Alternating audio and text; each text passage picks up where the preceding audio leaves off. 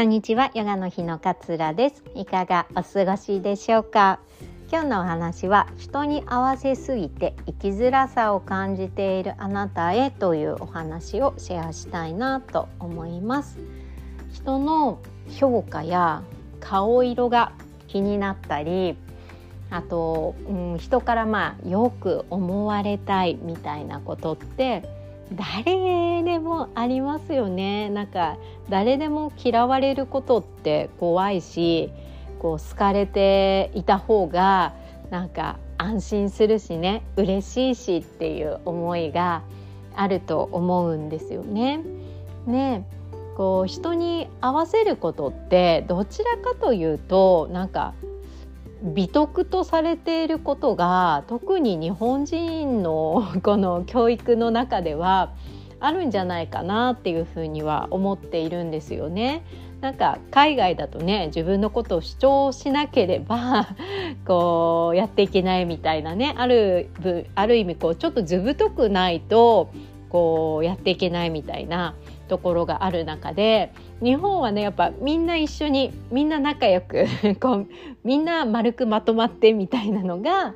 えー、美しいとされる考え方なのかなって思うんです。でそれ自体はねなんかそう悪くないしそういう時があることもなんか承知した上でなんですけれども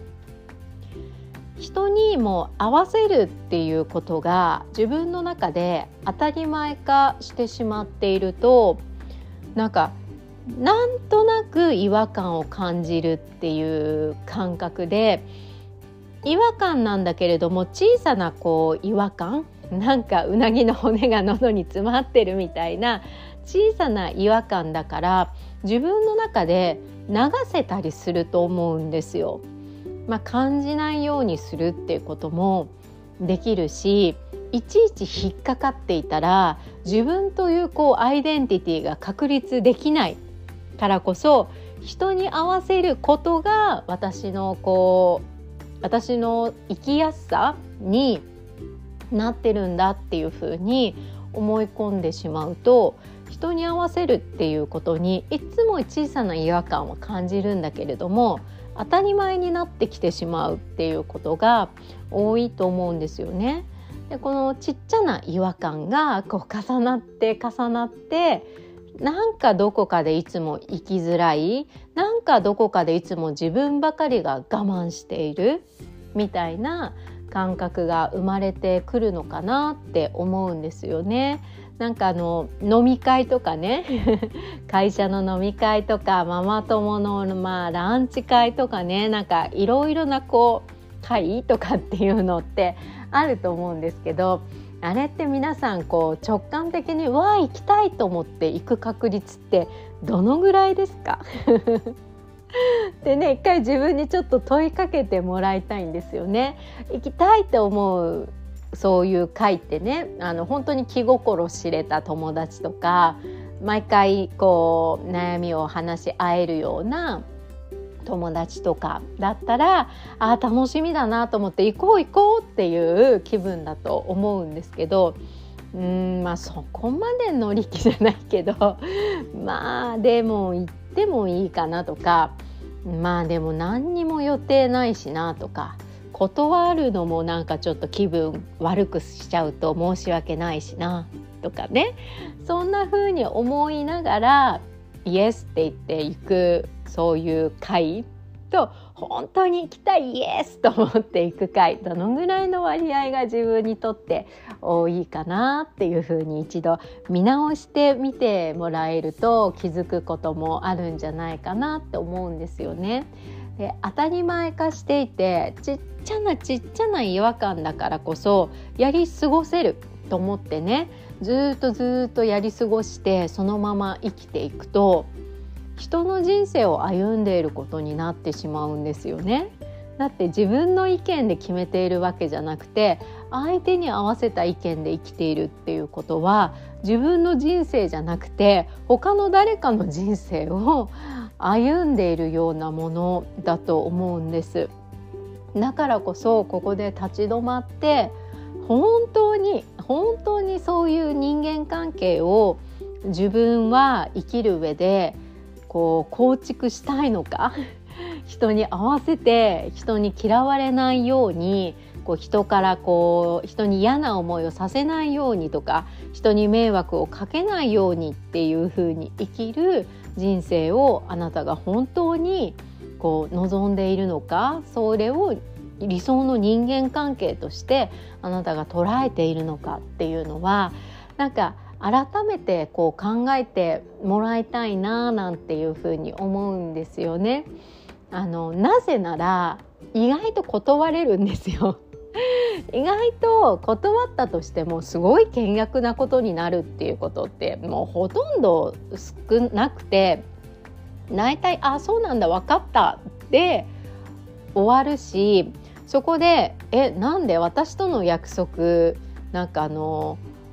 ダメなの?」みたいな風になんか言ってくる方がいたとしたらそこで自分のことを非難する方がいたとしたらその人と本当にずっと友達関係でいたいのか友達関係でいれるのかって思うとちょっと 付き合いたくないですよねぶっちゃけ。なんかそれがそれで分かった方が無駄な時間を過ごさなくて済むっていうねドライなちょっとドライな考え方かもしれないけれどもそういう考え方もできるわけなんですね。で自分のこう意見が言えて自分のこう本心を通せたっ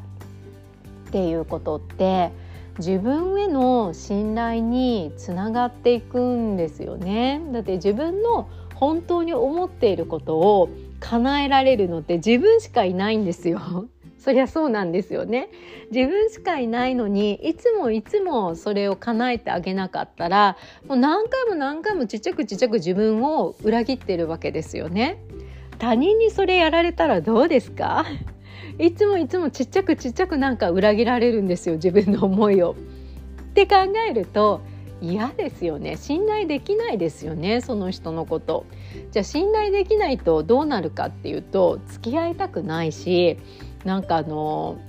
関係性を構築したくないしそんな人嫌だしっていう感じだと思うんですそれをなんか自分にやっちゃうといつまでも自分の信頼がこう築けなくってねなんかこうダメだなっていう思考自分攻めの思考にどうしても陥りやすくなってしまう。で自分へのこう信頼がね増してくるとなんか大きな出来事とか悩むことにぶつかったとしてもまあなんとかできるだろうなんとか私ならやれるだろう乗り越えていけるだろうっていうふうに信頼貯金があるのでそうやってこう捉えていくことができるようになるんですよね。そうだからこそね自分のことを伝えることに恐れないでもらいたくってそれは自分の人生を自分らしく生きる道なんですよね。そして自分の意見を伝えることっていうのはとても価値あることで相手はそれによってあこの人はこういうことを思って生きている人なんだとかねこういうことを感じてるんだとかこういうことを素直に伝えてくれる人なんだっていうことを相手は知ることができるとっても大切な行為なんですよね。で自分のことで置き換えると相手が思ってることとか言ってもらいたいじゃないですか。我慢してもらいたくないし言ってくれればよかったのにと思う時ってあると思うんですよね。だからこそ自分が言って相手のどう思うっていうそのことも聞いてお互いを知ることが良好な人間関係に結びついてくる。そしてあなたはあなたの人生を歩んでいくことになるじゃないかななんていうふうに思っているんです。だからねあの断ることとかノーということとか本心を言うことにぜひこう恐れを抱かないでもらいたくって価値言ったことに対する価値の方にこう目を向けていただけるといいんじゃないかな。なんていうふうに、えー、思っております。えー、どういうふうに言ったらいいのじゃ どういうふうに言えば相手にこう嫌に思われずに伝わるの？そんなことをねあの気にされる方に是非ねこの講座受けていただきたいなと思っている講座が人間関係マインドフルな人間関係を築く5ステップスっていう講座をね今度2月22にやらせていただきます。あのー受けたいんだけど仕事があってとか受けたいんだけどちょっと9時からだと子どもの送り迎えとかで間に合わなくてとかっていうお声もいただいたんですよね。あのリアルで参加してくれるのが一番嬉しいんですけど 私としてはあのお会いできるのがすごく嬉しいんですけど今回はねアーカイブ受講を OK とさせていただきましたので、えー、リアルでは参加が都合が悪くてできないけれども録画で見たいわっていう方は、えー、お申し込みいただいてお申し込み時に録画アーカイブ希望というふうに書いていただけたら、えー、嬉しいなというふうに思います。えー、詳細このポッドキャストの概要欄に URL 貼っておきますので気になっている方は是非チェックしてください。では今日もあなたらしい穏やかな一日をどうぞお過ごしください。さようなら。